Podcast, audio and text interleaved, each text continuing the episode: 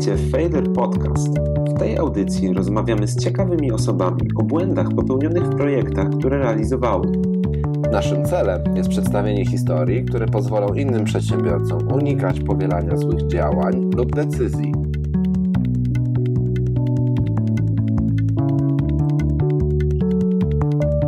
Witajcie w kolejnym odcinku Failure Podcast. To już piąty epizod naszej audycji. Dziękujemy za to, że jesteście z nami, a liczba naszych słuchaczy z każdym odcinkiem rośnie. E, dzisiaj chcieliśmy porozmawiać o kilku projektach i wyciągnąć wspólne wnioski dotyczące budowania biznesu. Naszym gościem jest Mateusz Warcholiński, który no właśnie, realizuje wiele różnych projektów i chyba najlepiej będzie, jak sami posłuchacie, czym zajmował się oraz czym obecnie się zajmuje. Dodatkowo Mateusz jest taką osobą, która w ciekawy sposób pokaże różnicę między polskim a niemieckim ekosystemem startupowym, a przypomnę, że ten wielokrotnie był bardzo wysoko oceniany przez całą branżę technologiczną.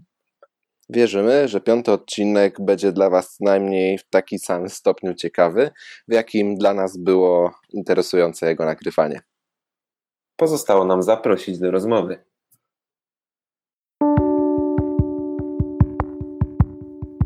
Cześć, z tej strony Paweł Antkowiak i Mateusz Pośpieszny. Naszym gościem jest dzisiaj Mateusz Warcholiński. Cześć. Cześć, miło, miło że zdecydowałeś się i zgodziłeś się przyjąć nasze zaproszenie do podcastu. Mamy nadzieję na ciekawą rozmowę. Może krótko słowem wstępu powiedziałbyś nam o sobie, czym się w ostatnim czasie zajmujesz, a potem przejdziemy do pogłębiania Twojego CV.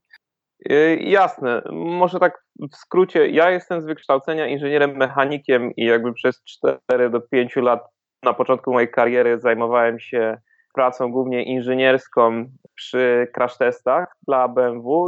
Ostatnie 5 lat spędziłem w zasadzie w Monachium i tam też jakby poznałem się ze sceną startupową, gdzie po prostu zawładnęło to moim życiem i przez ostatnie 4 lata, e, najpierw po pracy, później e, już na pełen etat, zacząłem realizować różne e, biznesy internetowe.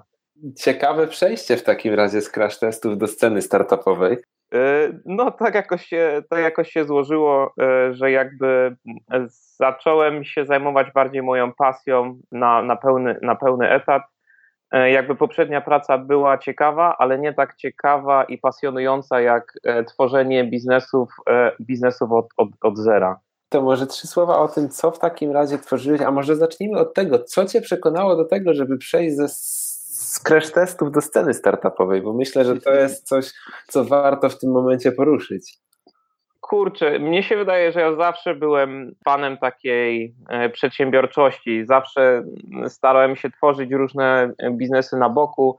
Poza tym, że, że studiowałem, że uczyłem się, moje CV jakby było odmierzone co, od, od linijki e, co do centymetra pod kątem e, tej inżynierii, tego mojego wykształcenia i, i jakby tej pracy dla BMW i dla firm tego pokroju.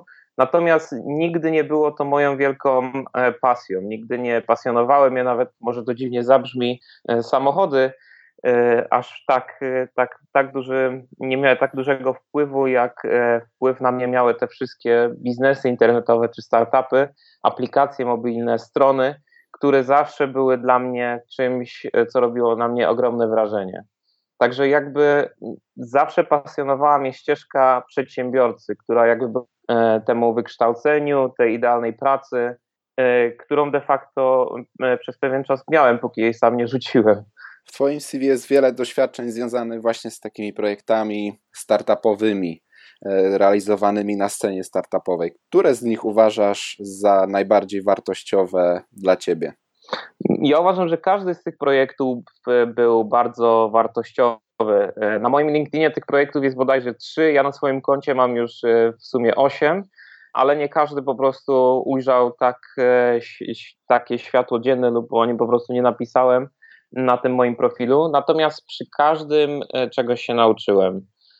Natomiast najważniejszym chyba jest to, że przy tych ostatnich projektach James Bitte czy Do I Do jakby tak na 100% wgryzłem się w tą scenę startupową i, i zrozumiałem naprawdę te biznesy internetowe. E, także wydaje mi się, że to był taki krok, e, krok milowy w mojej karierze, te dwa ostatnie projekty, e, które zrealizowałem de facto w, w Monachium w Niemczech. Mógłbyś po trzy zdania o każdym projekcie szerzej opowiedzieć? E, jasne. E, do I Do mm, to w zasadzie jest nadal taki two-sided marketplace. Coś na zasadzie można porównać, to jest rodzaj platformy jak na przykład Airbnb, e, czyli łączymy osoby poszukujące jakiegoś rozwiązania z osobami oferującymi jakieś rozwiązanie. I ja tę platformę zrobiłem dla ekspatów, czyli dla osób angielskojęzycznych, obcokrajowców mieszkających w Monachium, idea była taka, e, by łączyć osoby, które szukają kogoś do pomocy z małymi e, zadaniami, takimi jak sprzątanie, montowanie mebli, e, pomoc przy tłumaczeniu dokumentów, z osobami, które mogą w tych tematach pomóc. Mm, jakby to była, to była taka jedna z, z pierwszych większych realizacji. Potem kolejną, która po prostu była zrealizowana w przeciągu trzech dni i odpalona w weekend, to było James Bite, i to był taki concierge service przez WhatsApp, Facebooka i SMS. E, po prostu powiedzieliśmy, że jesteśmy w stanie zrobić wszystko w, w Niemczech, w Austrii, Szwajcarii i odpaliliśmy, odpaliliśmy taki produkt, który też się okazał e, dosyć dużym sukcesem. Tak naprawdę jest tych projektów trochę, o części mówisz, część domyślam się nie jest wspominana, ponieważ nie wyszły. To może tak najpierw trochę ogólnie, czym twoim zdaniem jest porażka w projekcie? E, porażka po polsku brzmi bardzo perioratywnie. E, ten failure po angielsku jakoś tak e, kojarzy się bardziej z taką nauką. I ja bym przypisał sobie poraż, porażka naukę. Także jakby przy każdym takim niepowodzeniu zawsze czegoś się uczyłem i zawsze traktowałem to za jakąś naukę, która pomagała mi iść dalej przy kolejnych projektach. Jak pewnie znacie, to i wiele osób o tym już e, mówiło. 9 na 10 e, takich startupów czy projektów zwykle nie wychodzi. Prawdopodobnie nawet 9,5, jakby to policzyć statystycznie. Dlatego jakby bardzo ważnym jest, żeby przy każdej porażce się czegoś uczyć i wydaje mi się, że ja przy każdym z tych moich projektów no, czegoś się nauczyłem, co pozwoliło mi zbudować lepszy kolejny projekt. No właśnie, no bo mówisz, że tych projektów tak naprawdę było gdzieś około ośmiu, o trzech piszesz więcej, czyli część tych, z tych projektów nie wyszło. Czego się rzeczywiście nauczyłeś na tych porażkach? Jakie lekcje wyciągnąłeś? Co możesz powiedzieć, że robisz lepiej, realizując swoje obecne projekty? No bo rozumiem, że każda z tych porażek właśnie rozpatrujesz ją w takiej formie, że są to wnioski na przyszłość i właśnie o czymś takim chcemy tutaj mówić w tym podcaście na co dzień. Dlatego co ty wyciągasz dla siebie przy realizacji tych trzech projektów? No bo chyba dobrze mówię, że w tym momencie jesteś przy realizacji trzech projektów, czyli Brain Hub, James BT oraz Do I Do. Mhm. No może wam powiem na kilku przykładach, jak to wyglądało w moim przypadku i, i co było naprawdę bardzo ważne w, w tych projektach. Mm, jakby w przypadku Do I Do e, nauczyłem się takiego czegoś, by kopiować, znaczy nawet nie kopiować, ale kraść pewne rozwiązania. Picasso ma takie powiedzenie e, good artist copy, great artist steal. I jakby e, uważam, że nie powinniśmy się tego wstydzić i jak na czymś się nie znamy, czegoś do końca jeszcze nie łapiemy, czy jest to na przykład obszar e, designu i projektowania strony, loga, nie wiem, pisanie kontentu na bloga, no cokolwiek z tych rzeczy, to najszybciej nauczymy się na kradzieży pewnych elementów. To znaczy podpatrywaniu, jak robią to inni. Tak, czyli ja pamiętam, bardzo długo nie mogłem znaleźć ludzi do pracy i musiałem się wielu uczy rzeczy uczyć sam. I to, co spowodowało, że najszybciej się uczyłem, to właśnie było to, ta kradzież tych, tych, tych, tych pojedynczych elementów od innych osób, tych ich stylu i wyrabianie sobie na tym swojego własnego stylu.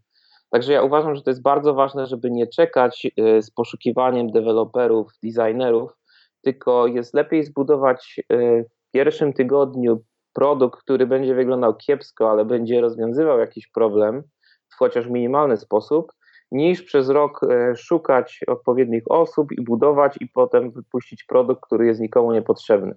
co prowadzi mnie jakby do kolejnej nauki, gdzie przy kolejnym produkcie skupiałem się na tworzeniu Facebooka, Twittera, pięknego loga, banerów, yy, nie wiem, super opisów, sprawdzania tłumaczeń, budowania strony przez pół roku, po czym wypuszczania tego projektu, którego de facto nikt nie chciał, a po dwóch tygodniach yy, wszyscy zniechęcali się, żeby go w ogóle, yy, w ogóle kontynuować, bo nie było żadnego odzewu. Także to były jedne z takich, mm, jedne z takich nauk. Kolejną nauką przy na przykład James Bitte było pozbycie się jakiegokolwiek poczucia wstydu i zażenowania. I uważam, że to jest bardzo ważne, żeby się tego pozbyć i y, również twoi cofounderzy nie, nie mogą tego nie mogą tego mieć albo starać się tego pozbyć. Czy jest wymagane na przykład przy James to był concierge service, czyli musieliśmy załatwić wszystko, Czyli obojętnie, czy gadałem z VC z najwyższego szczebla, czy e, dowoziłem kwiatki z Lidla albo puszkę coli z jakiegoś marketu na, na rowerze, to uważam, że e, nie powinno czuć się żadnego zażenowania, tylko to robić. I po prostu robić to jak najlepiej się potrafi na, e, na każdym z tych, z tych pól. Czy jest się na wysokim szczeblu, czy jest się na najniższym szczeblu. Kolejną taką rzeczą, pamiętam mm, przy, przy Do I mieliśmy taką akcję moich dwóch co-founderów, e, obaj są Chińczykami, jeden jest z Singapuru, drugi mieszka obecnie w Monachium i mieliśmy taką akcję marketingową, że wydrukowaliśmy sobie ulotki po niemiecku i po angielsku i pojechaliśmy pod IKEA szukać osób, które są zainteresowane poszukiwaniem osób, które skręcą im meble.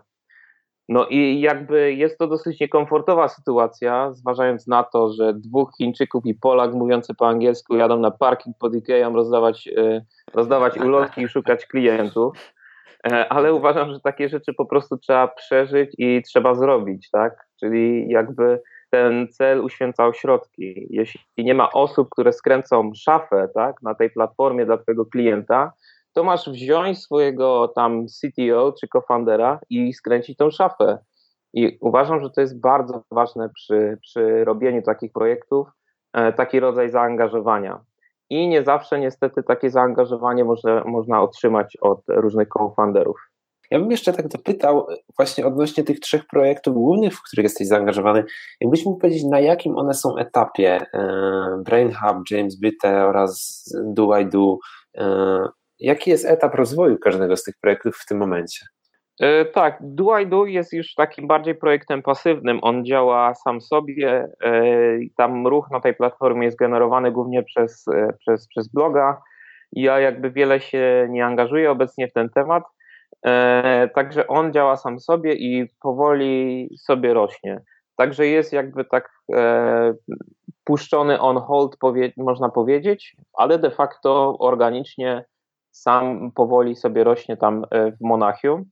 E, kolejny projekt, jakim jest James Bitter, ja w zasadzie e, częściowo tam sprzedałem, sprzedałem swoje udziały i pozbyłem się jakby częściowo tego, tego projektu i obecnie nie, nie, biorę, nie biorę w nim udziału. A Brain Hub jest projektem, w którym jestem zaangażowany na 100%. Ja przeprowadziłem się no dosłownie trzy tygodnie temu do Warszawy, żeby pracować nad Brain Hubem na, na full time. E, także jakby moim głównym, e, głównym projektem, czy, czy tam, gdzie skupiam teraz swoją uwagę, jest, e, jest to Brain Hub. E, no dobra, no to zapytam w tym momencie, o kwestię różnicy w ekosystemie startupowym, ponieważ jesteś osobą, która poznała środowisko startupowe za naszą zachodnią granicą, a przez wiele osób to właśnie Niemcy są uznawane za jeden z lepszych ekosystemów startupowych na świecie. Jakie są Twoje doświadczenia w tej kwestii? W moim przypadku uważam, że bardzo pomogło mi to, że byłem w Niemczech, w tamtym ekosystemie. E, obecnie takie największe skupiska startupowe w Niemczech to niewątpliwie jest Berlin, e, gdzie Berlin to jest skupisko bardziej takich e, startupów typu B2C, tam jest też Rocket Internet i jakby bardzo dużo tematów się wokół B2C toczy, natomiast Monachium jest bardziej B2B, jest bardziej skierowane na high-tech, na projekty bardziej przemysłowe, Także zważając na to, że ja bardziej kierowałem się w B2C, no nie było to najlepsze miejsce. Natomiast było bardzo fajnie to, że ja tam pierwszy raz poznałem takie prawdziwe eventy startupowe. Tam była też, były też akceleratory, do którego też się dostałem z, jednych, z jednym z projektów. Także pozwoliło mi to niesamowicie się rozwinąć. E, Niemcy są e, znani z tego, że jakby bardzo ciężko i skrupulatnie pracują, bardzo skupiając się na, na detalach i czasami aż za bardzo. To jest trochę problem przy startupach, bo chcą zrobić zbyt idealny produkt na samym początku. E, są też na pewno w stosunku do nas jeszcze w Polsce bardziej pewni siebie. Wydaje mi się, że na przykład jeśli by porównać taką polską scenę startupową do niemieckiej, to my jeszcze w Polsce powoli boimy się tak wychodzić za granicę, albo boimy się tak e, być pewnym siebie za granicą, a naprawdę nie mamy się e, czego wstydzić, bo obecnie w Polsce niesamowicie wiele się dzieje na naprawdę wysokim, naprawdę wysokim e, poziomie. Mm, jest też taka różnica, że w Niemczech jest bardzo duży dostęp do finansowania. Jest e, bardzo dużo funduszy, jest, jest bardzo dużo pieniędzy na innowacyjne projekty, natomiast nie oznacza to, że bardzo łatwo je dostać. E, łatwo dostać pieniądze na, e, na projekty, które związane są z nauką, gdzie jakby ściśle skupia się na badaniach naukowych dla na przykład przemysłu motoryzacyjnego tu jest bardzo łatwo e, dostać pieniądze, nawet gdy projekty czasami są bez sensu, co wielokrotnie widziałem, i nie mają jakiegokolwiek przełożenia biznesowego. Dlatego to jest troszkę mankament w przypadku sceny, e, sceny, e, sceny inwestycyjnej w Niemczech, że jest ona bardzo i to bardzo konserwatywna. Bardzo rzadko inwestuje w projekty wysokiego ryzyka, jak to jest na przykład w Stanach idąc tym wątkiem różnic pomiędzy ekosystemem w Polsce, w Niemczech, w innych krajach, co jeszcze mógłbyś dodać? Czy jakie typy projektów zachęcałbyś do realizacji w Niemczech, jako startupy realizowane od podstaw w Niemczech, a jakie według Ciebie warto realizować w Polsce, czy może inaczej, z którymi nie warto, czy nie ma potrzeby wyjeżdżać za granicę? Jeśli chodzi o Niemcy, to wydaje mi się, że e, tak jak wspomniałem, jest bardzo fajny rynek na projekty typu high-tech, dla przemysłu ciężkiego, dla ogólnie projekty B2B. To jest. E, Świetnym miejscem właśnie są Niemcy do, do realizacji takich projektów. Tylko projekty poparte naprawdę e, naukowymi badaniami lub e, teamem, który jest mocno skupiony na tej stronie e, technicznej.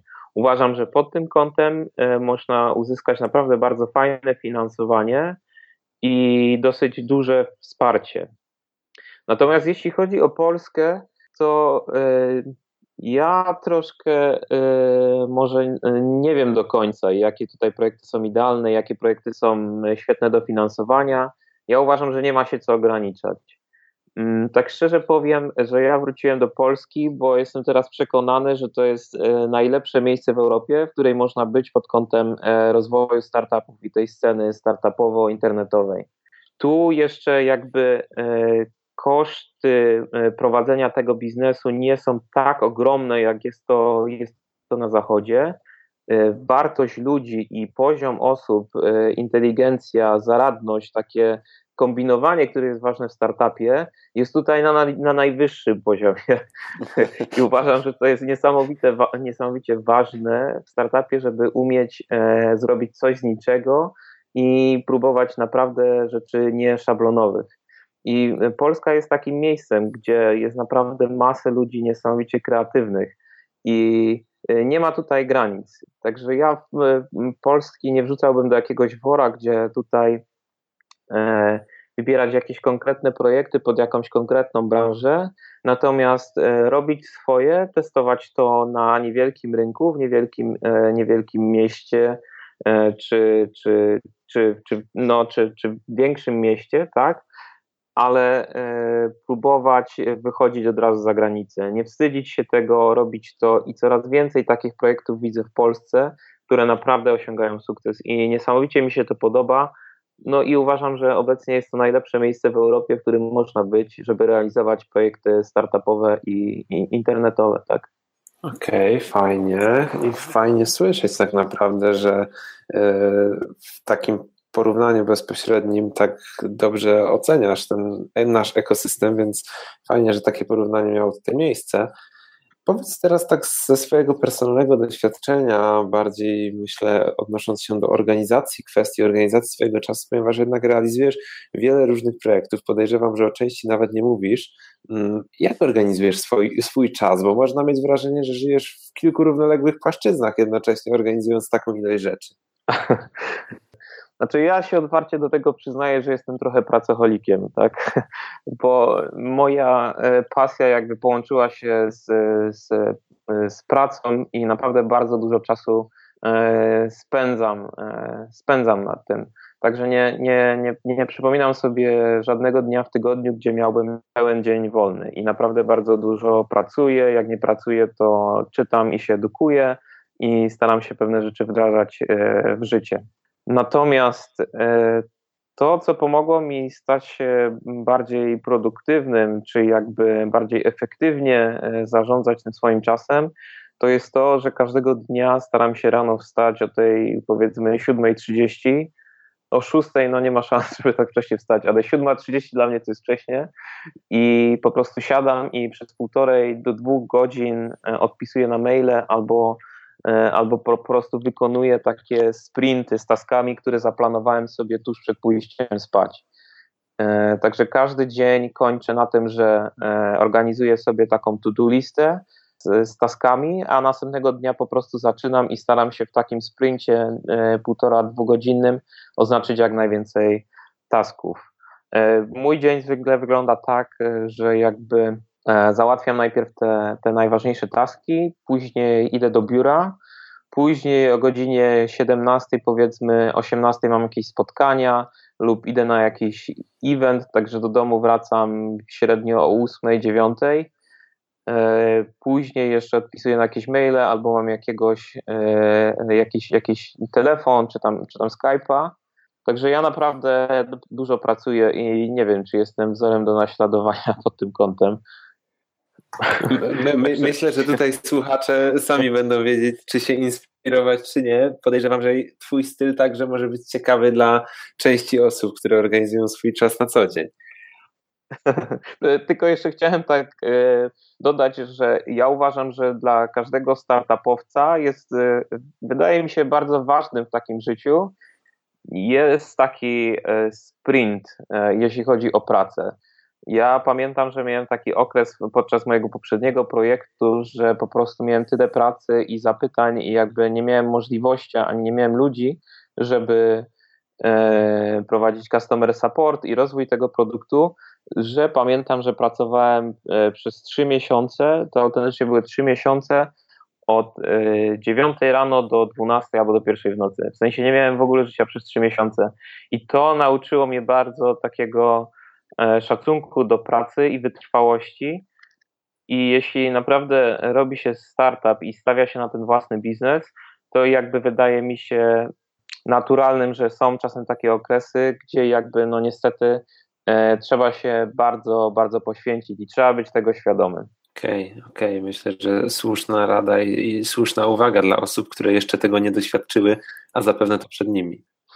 A wracając do, do, do wątku tych niepowodzeń, sam nawiązałeś do tego, co my też promujemy niejako jako nagłówek naszego Failure Podcast, że 90%, nawet więcej startupów upada. Jak myślisz, dlaczego tak się dzieje, że tak wiele projektów odnosi tą porażkę. Jakkolwiek nie mam tu na myśli złego rozumienia tej porażki, ale dlaczego tak wiele projektów no, nie funkcjonuje i musi zostać zamkniętych, czy w jakiejś gigantycznej formie przekształconych po, po, po pierwszych miesiącach, no czasami maksymalnie latach ich istnienia? Znaczy ja myślę, nie powiem tutaj nic e, odkrywczego i to też ma jakby odzwierciedlenie w, e, w statystykach, ale moim zdaniem są dwa takie najważniejsze punkty, które są top, e, w top 3, jeśli chodzi o to, czemu startupy upadają. E, pierwszy to jest e, no market need, czyli tworzysz rozwiązanie, którego nikt kompletnie nie potrzebuje, a drugie to jest zespół. Mm, I może pokrótce powiem, rozwinę te tematy. Pierwszy, czyli ten no market need, chodzi po prostu o to, że najprzyjemniejsze w tej pracy w startupie jest budowanie czegoś, tworzenie czegoś, a niekoniecznie słuchanie klientów albo dowiadywanie się, co de facto ludzie chcą, żebyśmy zbudowali, tak? Czyli jest, e, e, problem jest z tym, że budujemy często rozwiązania, które nam się podobają, ale nie staramy się znaleźć e, problemu i ludzi, które, które, którzy chcą rozwiązać ten problem. I to jest bardzo, bardzo częsty produkt. Wiele osób buduje coś na przykład przez pół roku, przygotowuje, przygotowuje się do wypuszczenia tego produktu, wypuszcza, po czym się nic nie dzieje. Tak? I to jest jakby związane z tym, że no niestety nie słuchają swoich klientów, nawet nie starają się z nich znaleźć. Także ta, jestem fanem tej metody Lean Startup, gdzie jakby rozmawiamy z klientami, staramy się budować produkty razem z klientami, y, prosząc ich o feedback. I to naprawdę świetnie, świetnie działa. Także jeśli ktoś chciałby coś więcej się na ten temat dowiedzieć, to polecam wszystko, co jest związane z Lean Startup, na przykład książkę Erika Rice'a, E, o Lean Startupie lub po prostu poczytać trochę w przypadku developmentu, coś bardziej dla deweloperów, deweloperów o Scrumie, tak? W zasadzie tej metodologii wypuszczania często małych, e, małych części projektu, nawet nie idealnych, ale działających, tak, żeby pokazać to klientowi i faktycznie budować produkt, który też e, klient chce. Tak jak na, robimy to teraz w Brain Hubie i myślę wiele firm też coś takiego robi tą metodą Scrum. Natomiast drugi punkt to jest ten team. E, ja uważam, że to jest niesamowicie ważne, żeby polegać na swoich co-founderach, mieć świadomość tego, że my pracujemy równie ciężko tak jak oni i że uzupełniamy się kompetencjami. Nie, nie kłócić się, często widzę właśnie w startupach, że w pierwszym tygodniu co się dzieje, jak ktoś nowy dołącza, to pierwsze co to kłóci się, ile to procentów w firmie, która jest warta nic, musi dostać tylko kurczę, tworzyć tą wartość tej firmy i próbować budować e, coś, coś razem, tak? I naprawdę pracować ciężko. I ja Wam powiem, jak e, ja testuję e, swoich co-founderów, czy jak do tej pory testowałem, bo też miałem oczywiście z tym porażki z dobieraniem sobie co-founderów, czy, czy osób, osób, z którymi pracowałem to po prostu jak spotykam się e, z taką osobą, która potencjalnie będzie zarazem ze mną współpracować i będzie tym co-founderem, to narzucamy sobie jakieś zadania do dostarczenia powiedzmy za tydzień.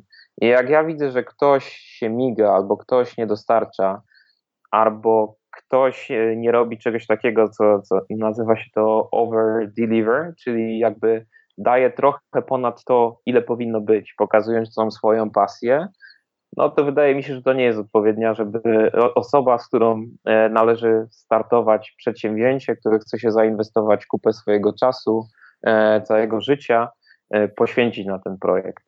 Czyli jakby skrócając, to jest, to jest no market need i team. To są najważniejsze dwa aspekty, dlaczego startupy po prostu sobie nie radzą i upadają. Twojej ocenie jakaś forma porażki jest nieodzowną częścią każdego sukcesu firmy, która finalnie rozwija skrzydła? Oczywiście, to się zgadzam w 100% widzę to po sobie. E, z każdym projektem jakby e, coraz więcej wiem, coraz więcej się uczę i widzę, że jest on coraz, co, coraz lepiej e, zrealizowany. E, I nic tak e, dobrze nie uczy, jak e, dobra, fajna porażka, bo jednak te błędy i które są często nawet bardzo bolesne i te porażki są bardzo, bardzo często bolesne, bardzo, ale to bardzo dużo uczą. I w Polsce jeszcze może nie ma takiej kultury, czy, czy w Niemczech, u nas w Europie, ale w, w Stanach jakby zatrudnia się bardzo chętnie do kolejnych startupów czy przedsięwzięć, przedsięwzięć osoby, które już mają e, kilka porażek na swoim koncie, bo one są po prostu więcej warte niż takie, które dopiero zaczynają. Bo jakby te osoby, które mają porażki, już po prostu w ten brutalny sposób e, nauczyły się, e, nauczyły się wykonywać swoją pracę. Wiedzą, czego nie robić. Wiedzą, czego nie robić. To tak jak jest z dzieckiem. Jak się, jak się sparzy, to dopiero wie, że tego ognia nie należy dotykać. I tak samo jest w tym świecie y, startupów. Mateuszu, trzy projekty tak naprawdę w ostatnim czasie. Co w przyszłości? Co planujesz? Nad czym teraz pracujesz? Nad czym chcesz się skupić w najbliższych miesiącach? E, jakby teraz jestem 100% skupiony na Brain Hubie. Moje, e, moje trzy miesiące tego pierwszego roku, ja powiedziałem sobie, że e, zero wolnego, wyznaczyłem sobie cele na te trzy, trzy miesiące i po prostu Brain Hub to jest, to jest moje, moje, moje życie i jakby tutaj się realizuje, ale jakby tutaj uważam, że, że jest bardzo ważna praca do zrobienia. Także e, uważam nadal, że mam dużo do nauczenia się w tym temacie, ale jakby coraz lepiej to idzie i widzę po pierwszym miesiącu, że to funkcjonuje. Dlatego jakby Brain Hub i tworzenie tego software'u, pomaganie tworzenie, e, tworzenia startupów e, dla innych osób od strony deweloperskiej, programistycznej, e, ale też pomagania im tworzenia tego biznesu, czyli nie budowanie rzeczy które są bezmyślnie nikomu e, niepotrzebne, ale też doradzanie tym startupom, żeby odnosiły ten sukces e, i budowanie produktów, które odnoszą sukces, to jest jakby mój cel na, na obecną chwilę. Słuchaj Mateusz, zmierzając już tak naprawdę do końca, jak się z Tobą najlepiej skontaktować, gdyby nasi słuchacze chcieli z Tobą dalej porozmawiać i, i zgłębić jakiś temat? Y, no ja zapraszam przede wszystkim y, na kontakt przez y, mojego, mojego LinkedIna. Bardzo łatwo mnie znaleźć przez Google'a, albo jeśli ktoś chce bezpośrednio napisać do mnie na maila, to jest mateusz małpa brainhub.pl i ja bardzo, bardzo chętnie pomagam innym osobom, jeśli dopiero zaczynają, jeśli mają jakieś, jakieś pytania odnośnie startupów, ja bardzo, bardzo chętnie pomagam, e, pomagam innym z takimi rzeczami, także naprawdę nawet e, odpowiadam na wszystkie pytania, na, na, każdym, na każdym poziomie. Uważam, że to jest bardzo ważne, żeby, żeby pomagać też innym edukować i tworzyć wspólnie razem ten ekosystem tutaj, e, gdzie jesteśmy w Polsce i, i na świecie i jakby stawać się lepszym i wzajemnie sobie pomagać. Także y, zachęcam też do kontaktu, jeśli ktoś ma jakieś pytania odnośnie, odnośnie startupów. Fajnie, pozwolimy sobie umieścić link do Twojego profilu, między innymi na, w opisie do tego odcinka podcastu, jeśli będzie chęć ze strony słuchaczy, aby się skontaktować. Y, zapraszam, tak. Było bardzo miło Cię gościć, Mateuszu. Dzięki za poświęcony czas i do usłyszenia. Dzięki wielkie chłopaki, powodzenia z y, Waszym podcastem. Uważam, że to jest świetny pomysł i uczmy się na błędach. Uczmy się na błędach. Dzięki, dzięki wielkie za te życzenia powodzenia. Na razie. Dzięki, cześć.